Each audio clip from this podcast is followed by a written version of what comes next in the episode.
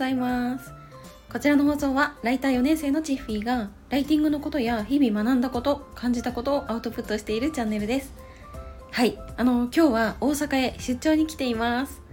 昨日今日と,、えーと、1泊2日の出張なんですけど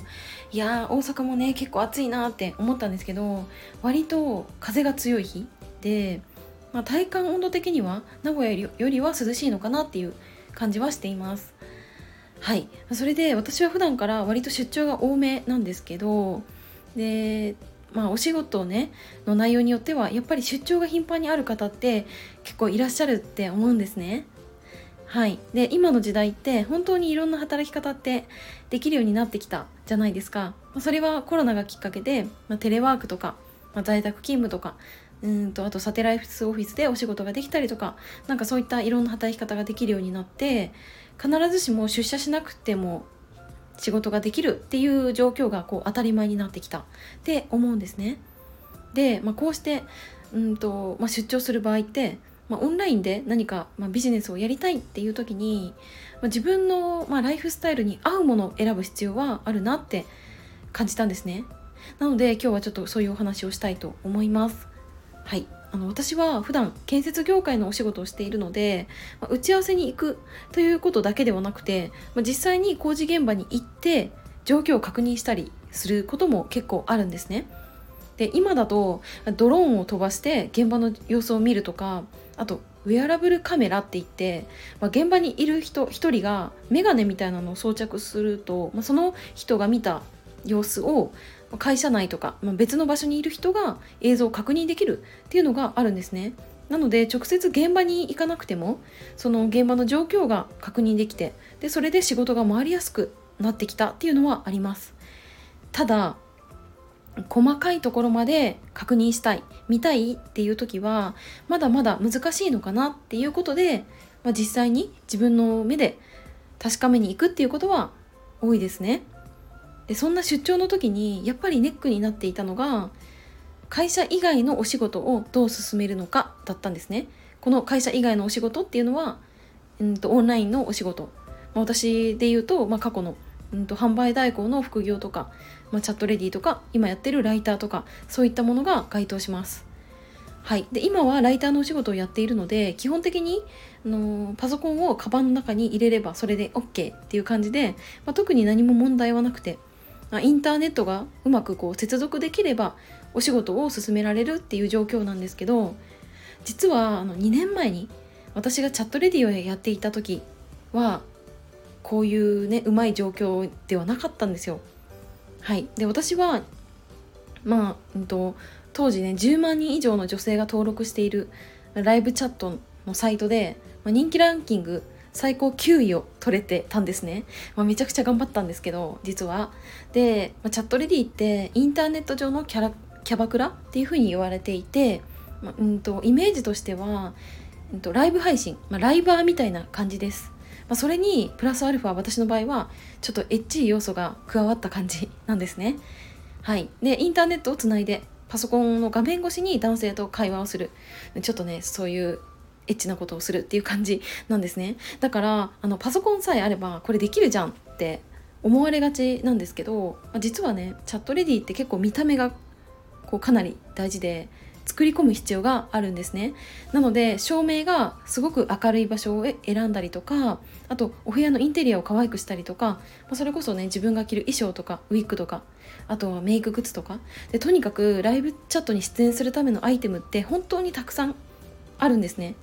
だからそれを全部出張先に持っていくのは結構不可能に近いんですよ。はいしかもあのホテルって結構うんと照明暗くないですか？なのでなんかこう照明が暗いと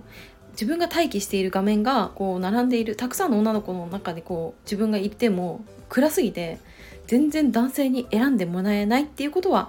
起きやすくなっちゃうんですね。なので私はそのチャットレディの事務所に毎回通ってもう設備が完全に整っているところで配信をしていました。はい。なので私が長期で出張していた時もうそれこそ2ヶ月とか3ヶ月とかホテルで暮らしていた時もまれに今までねあったんですけど、まあ、その時に私はあの現場がね土日祝日休みとかだと金曜日の夜にお仕事が終わってから新幹線に乗って家に帰ってで次の日土曜日のお昼頃からそのライブチャットの事務所に行ってだいたいね10時間以上はその事務所のねちっちゃい部屋に引きこもって配信をしていました。あめちゃくちゃ懐かしいですね。なんかいろいろ思い出してたんですけど。でそれであの、まあ、私のねライフスタイルというか、まあ、お仕事の進め方を考えると結構この、えーと、チャットレディのお仕事って体力的にハードだなって感じたんですね。はい。あのー、その新幹線代とかさあと自分が移動にかかる時間、まあ、それから、ま疲労を仮に金銭的にどれぐらいダメージを負っているかっていうのを結構計算していたんですけど、まあ、かなりね犠牲払ってんなって思ったんですね。そうだからこそそのチャットでじゃあ1時間でこれだけポイント取ろうとか1日でこれだけポイント取ろうっていう目標設定を毎回していたんですけどあのまあそのねお昼から出演するっていう風になるとあんまりチャットがつながらないんですよ。はい。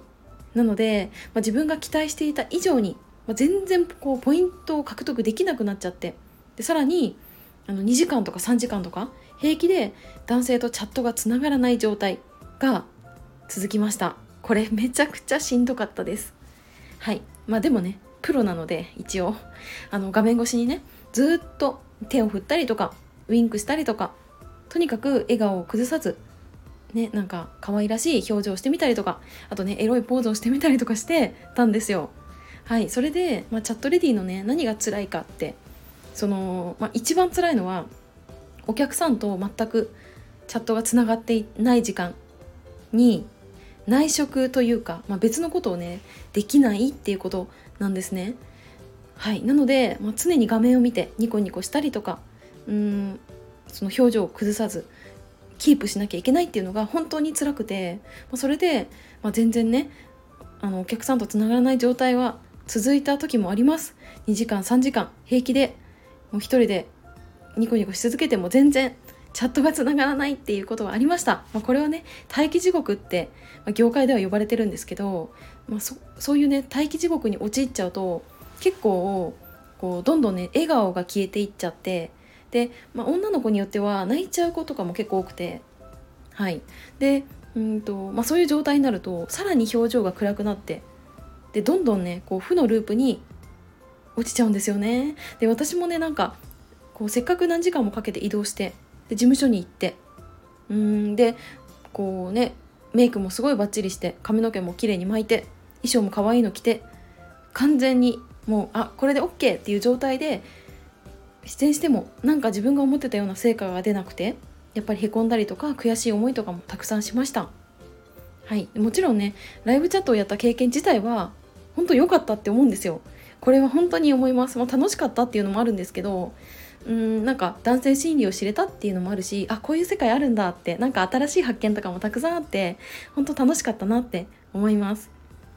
で、まあ、今ではそのライブチャットが私自身がこう経験してきたこと、まあ、ノウハウっていうのをお伝えしたりとか実際に私がどんなことを実践してきたのかっていうのを、まあ、記事を通してお伝えできたりしているので、まあ、結果オーライなのかなっって感じています。ただ今日私は大阪のホテルで記事を書いていたんですけどうんとなんかその前のその大阪まで来る時名古屋から大阪までの移動時間でそのライターの場合ってリサーチ進められたりするしでホテル着いたら、まあ、クライアントとミーティングもできるしで記事も書ける。ですよ。だからこれってなんか一切無駄ないなって改めて感じたんですね。はい、まあ、なので、まあ、チャットレディをやっていた時、まあ、それはそれで、まあ、かったこともあったけど、まあ、でも、うん、なんか今やっているライターのお仕事ってその私はこうかなりね効率重視というか、まあ、そういうのを結構気にするタイプなので私のライフスタイルとか、まあ、自分の性格を考えてみると、まあ、今のねお仕事のやり方って合ってるんじゃないかなっていうふうに感じました。はいということで今回は、まあ、オンラインのお仕事の選び方について語ってみました。はい。それでは今日も最後までお付き合いいただきありがとうございました。バイバーイ。